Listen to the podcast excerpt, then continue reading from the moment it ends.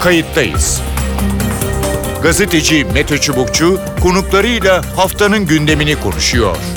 Tarihi yaşarken olaylara kayıtsız kalmayın.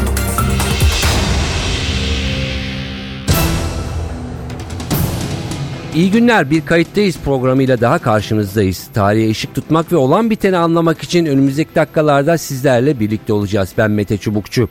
Bu haftaki konumuz Türk-Amerikan ilişkileri ve yaşanan çok derin kriz. İki NATO ülkesi yani Türkiye ve Amerika Birleşik Devletleri tarihinin en zorlu süreçlerinden birini geçiriyor. Son dönemde Türk-Amerikan ilişkileri ciddi krizler içinden geçiyor. FETÖ'nün iade edilmemesi, FETÖ ile ilgili gelişmeler, Suriye'de Amerika'nın YPG-PYD'ye verdiği destek, Türkiye'nin S-400 füzeleriyle ilgili girişimi, daha sonra Amerika'nın F-35'leri askıya aldığını açıklaması ve en son Rahip Brunson'un serbest bırakılmaması, daha doğrusu ev hapsine alınmasını gerekçe göstererek bunu bahane ederek Türkiye'ye bir takım yaptırımlar uygulamaya başlıyor. Bunun ilk adımları atılmış durumda. İlişkiler gerçekten kopma noktasına doğru gidecek mi? Daha önce de krizler yaşandı. Bu krizin önceki krizlerden farkı ne? Kısa vadede krizin çözülme ihtimali söz konusu mu? İki konuğumuz olacak. Kayıttayız'ın konuğu Burak Küntay. Doçent Burak Küntay, Bahçeşehir Üniversitesi öğretim üyesi. Programımıza hoş geldiniz. Hoş bulduk efendim. İyi yayınlar diliyorum. Çok teşekkürler. E, malum e, konu e, Türk-Amerikan ilişkileri ve son yaşanan e, kriz. E, Amerika'yı en iyi bilen isimlerden biri olarak e, siz de bu konuda sizin görüşlerinizi almak istiyoruz. Ne dersiniz? İsterseniz şuradan e, başlayalım.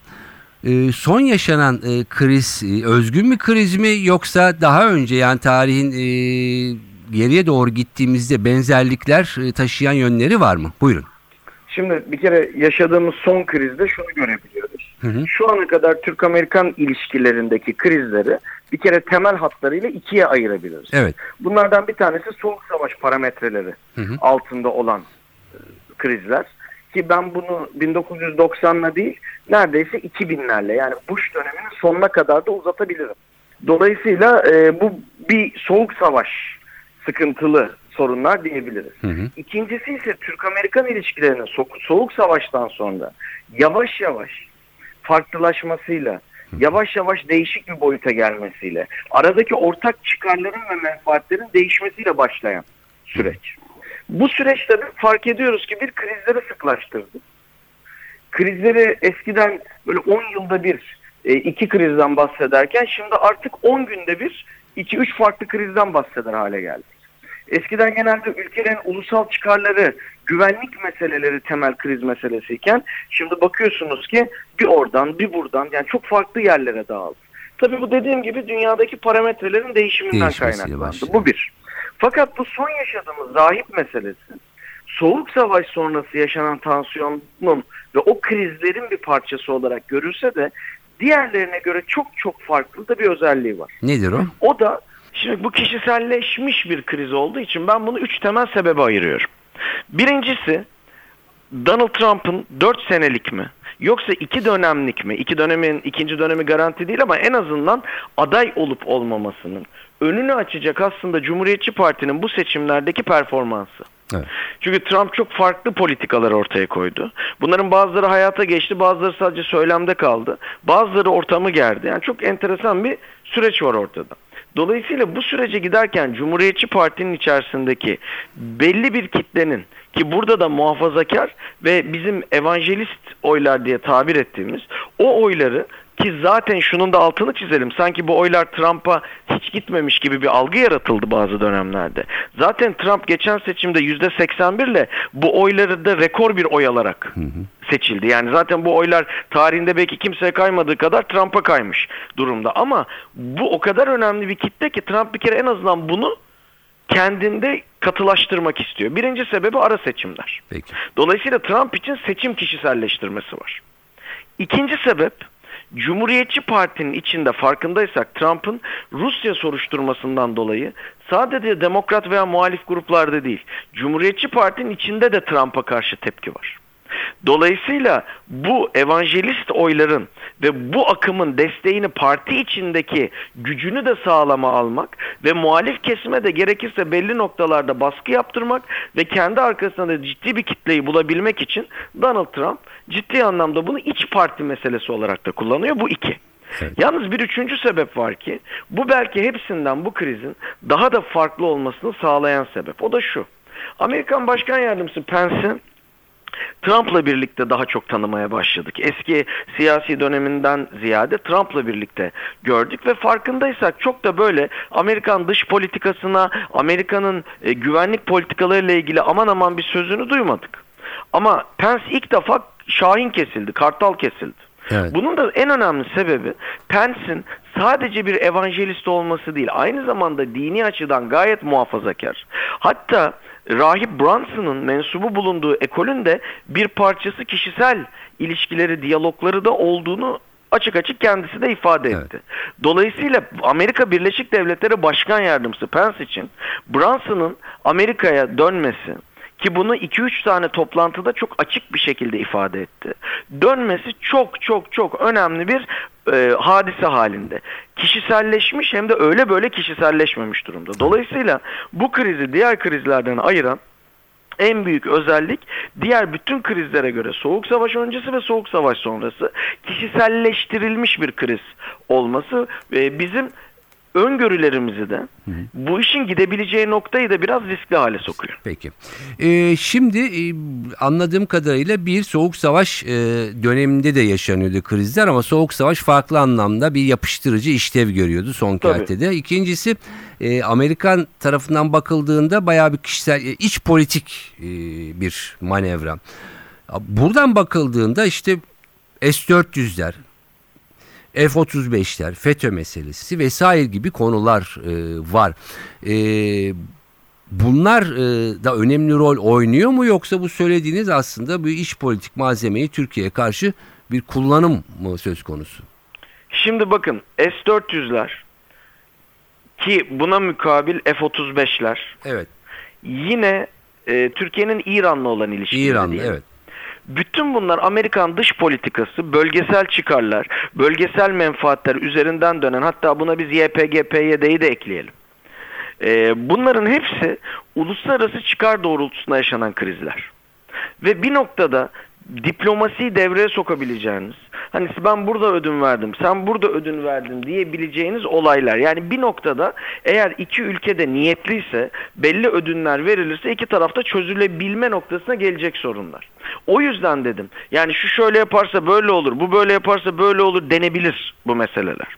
Ama rahip meselesi çok ciddi bir şekilde biraz önce de ifade ettiğim gibi kişiselleştirilmiş bir mevzu.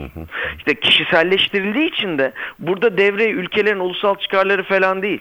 Burada devreye gayet ülkelerin duruşu, ağzından çıkan sözler ve bilhassa Amerika'da kişisel duruş ortaya çıkıyor. Bakın çok net bir şey söyleyelim. Ya kural Amerika dışı bir bir- şey aslında yani normal hani temayüllere aykırı bir şey. Tabii tabii çok. Hatta bunu nereden en güzel anlıyoruz?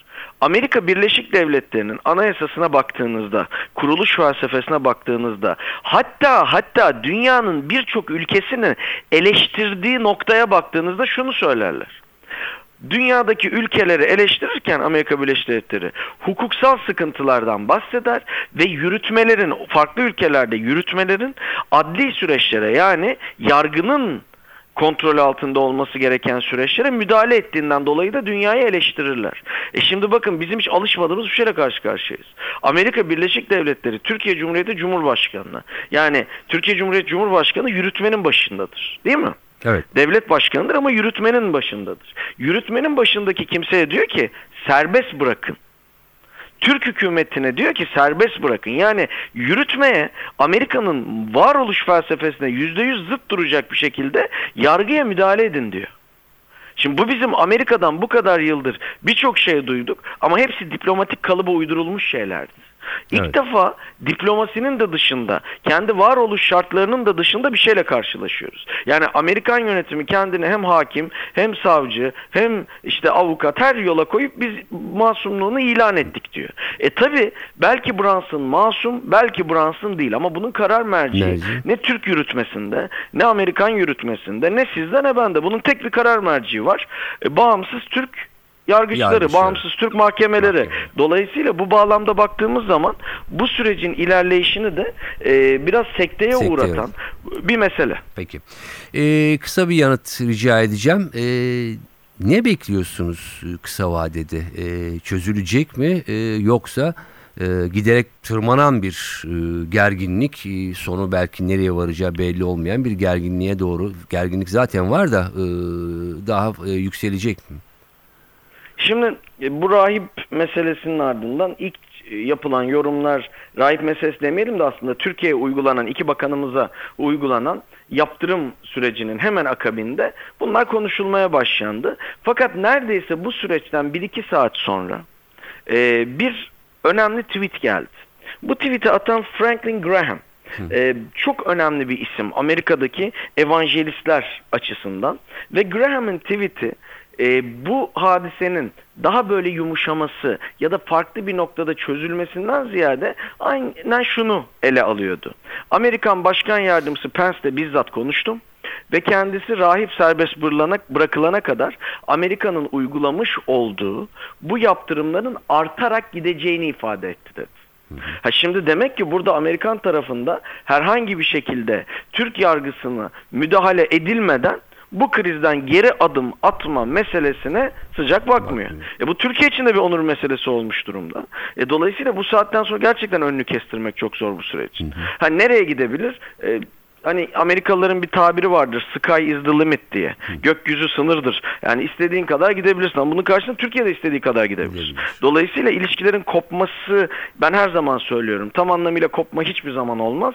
Ama tarihte belki yaşanmadığı kadar e, uç ve kutup farklılıklarına doğru çekilebilir. Peki. Burak Güntay çok teşekkür ediyorum programımıza katıldığınız ve görüşlerinizi bizle paylaştığınız için. Ben teşekkür ediyorum, saygı sunuyorum. Sağ olun. Kayıttayız'ın konuğu Profesör Süha Atatürk'e. Süha Atatürk'e İstanbul Gedik Üniversitesi Uluslararası İlişkiler Bölüm Başkanı. Süha Bey hoş geldiniz programımıza. Teşekkür ederim. Sağ olunuz. Son dönemde çok ciddi gerilime e, neden olan ve bir kriz içinde olan Türk-Amerikan ilişkilerinden e, konuşuyoruz. E, ne dersiniz? Bu son kriz geçtiğimiz yıllarda ya da geçtiğimiz dönemlerde e, Türk-Amerikan ilişkileri krizsiz geçmedi. E, benziyor mu? Farklı yanları var mı? Buyurun. Evet. Tabii bu e, çok önemli bir soru ve konu. İyi düşünülmeli, iyi analiz edilerek bu sorulara yanıt verilmeli. Hı hı. E, izleyicileri, dinleyicileri de e, yanlış yollara sürüklememek için. Bence e, Türkiye ile Amerika Birleşik Devletleri arasında e, sonu harikulade biten bir talihsiz başlangıç var. 1923 yılında Lozan Anlaşması imzalanıp da bütün devletlerle bu anlaşma siyasi anlaşma e, onaylanmasına karşın ticaret anlaşması Amerika ile e, onaylanmadı. Amerika ile yapılamadı. Amerika bunu onaylamadı. E, nitekim 1917'de kesilen Türkiye-Amerika ilişkileri ancak 1927 yılında açıldı. Dolayısıyla 1923'ten 1927'ye kadar olağanüstü fakat az bilinen bir dönem geçirdi Türkiye-Amerika ilişkileri. Burada e, bu anlaşmanın yani bir yeniden siyasi e, diplomatik ilişkilerin kurulmasına dönük anlaşmanın imzalanmamasının nedeni Amerika'nın kendi içinde Ermeni konusundan sorunundan dolayı anlaşamamazlığıydı. Amerika bu dört yıl içinde ikiye bölündü ve kendi aralarında tartıştılar. Evet. Sonunda Senato, e, Kongre bile e, Türkiye lehine karar verdiği halde üçte iki çoğunluk sağlanamadığı için bu ilişkilere başlatılamadı.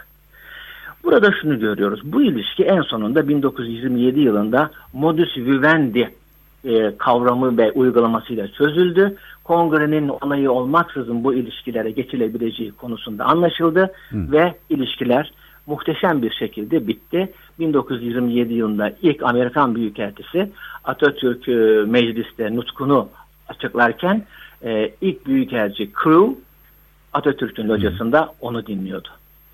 Söylemek istediğim husus şu. Atatürk'ü bu dört yıl boyunca yalnızca bir siyasi deha, yalnızca bir askeri deha olarak e, görmeyip onun aynı zamanda bir sosyal psikolog olduğunu da anlamamız gerekiyor. Amerikan halkını kendi içinde bölünmüş Amerikan halkını kendi çatışmalarıyla baş başa bıraktı. Kendisi hiç müdahil olmadı olaya ve en sonunda mutlu bir sonuçla e, başarı elde etti. Dış politika böyle bir şey.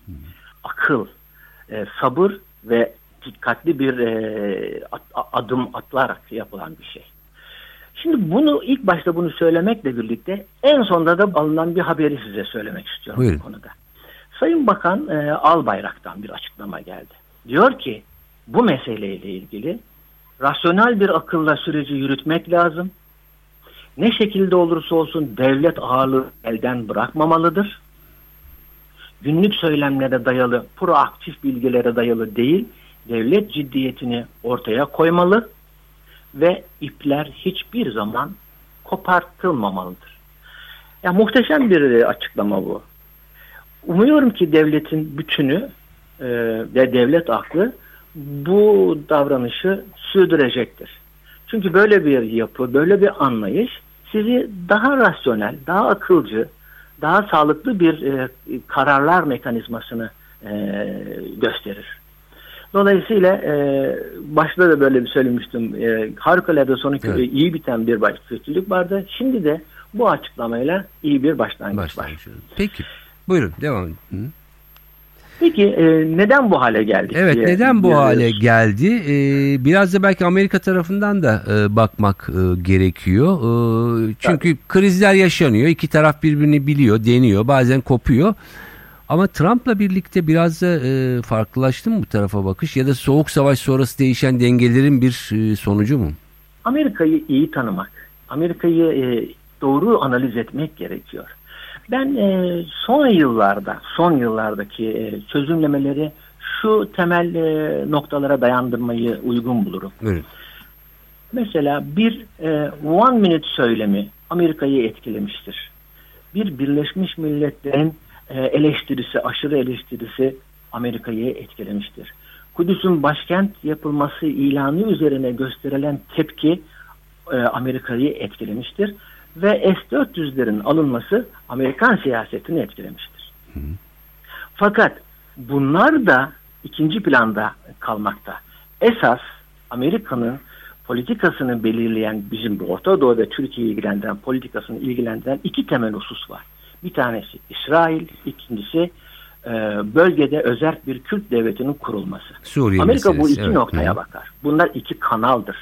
Evet. İsrail onlara göre korunmalıdır, güvenliği risk altına alınmamalıdır ve Türkiye buna destek olmalıdır. Beklentisi bu. Öte yandan özel Türk devleti için ise Irak'ta, Kuzey Irak'ta olduğu gibi Kuzey Suriye'de de bir oluşumun o, destekçisi o, Amerika. Bunu Türkiye desteklemelidir der. Şimdi bunda o kadar ısrarcıdır ki Amerika gerek Cumhuriyetçi gerek e, demokratlar fark etmez. Her ikisinin de programlarında bunlar vardır. Yazılıdır yani. Bunları gün geldiği zaman uygularlar. Türkiye ile iplerin daha böyle gevşetil, daha da gerildiği tarih ise bana göre 2003 yılındaki 1 Mart tezkeresidir. 1 Mart tezkeresi Amerika'nın askeri anlamda Türkiye'nin üzerinden e, birliklerini geçirmesinin dışında siyasi olarak Türkiye'nin bir meclisinin olduğunu hem Amerika hem Türkiye keşfetti. Evet. Yani aynen kongre gibi demek ki e, hükümetler e, yalnızca veya ordunun e, desteği yalnızca e, bu siyaset için yetmiyor. Meclis esas oldu. Böyle olunca Amerika kendisine bu meclisin de e, aşılabilmesi için Orta Doğu'da büyük bir askeri güç oluşturmaya ve Türkiye dışında Orta Doğu'da ilişki kurabileceği bir yapının oluşmasına karar verdi. Yani bu analizle birlikte düşünmeliyiz. bütün küçük küçük oluşumları, Dışişleri Bakanlarının buluşmasını, yapılan küçük hareketleri vesaire. Peki Türkiye'yi gözden çıkarabilir mi Amerika Birleşik Devletleri? İlişkilerde hiç böyle bir şey söz konusu bile olmaz. Yani zaman e, meselesidir bu. E, çıkarmış gibi görünür ama e, belirli bir süre sonra, belirsiz bir süre sonra da e, şey yapar, e, yeniden ilişki kurulur.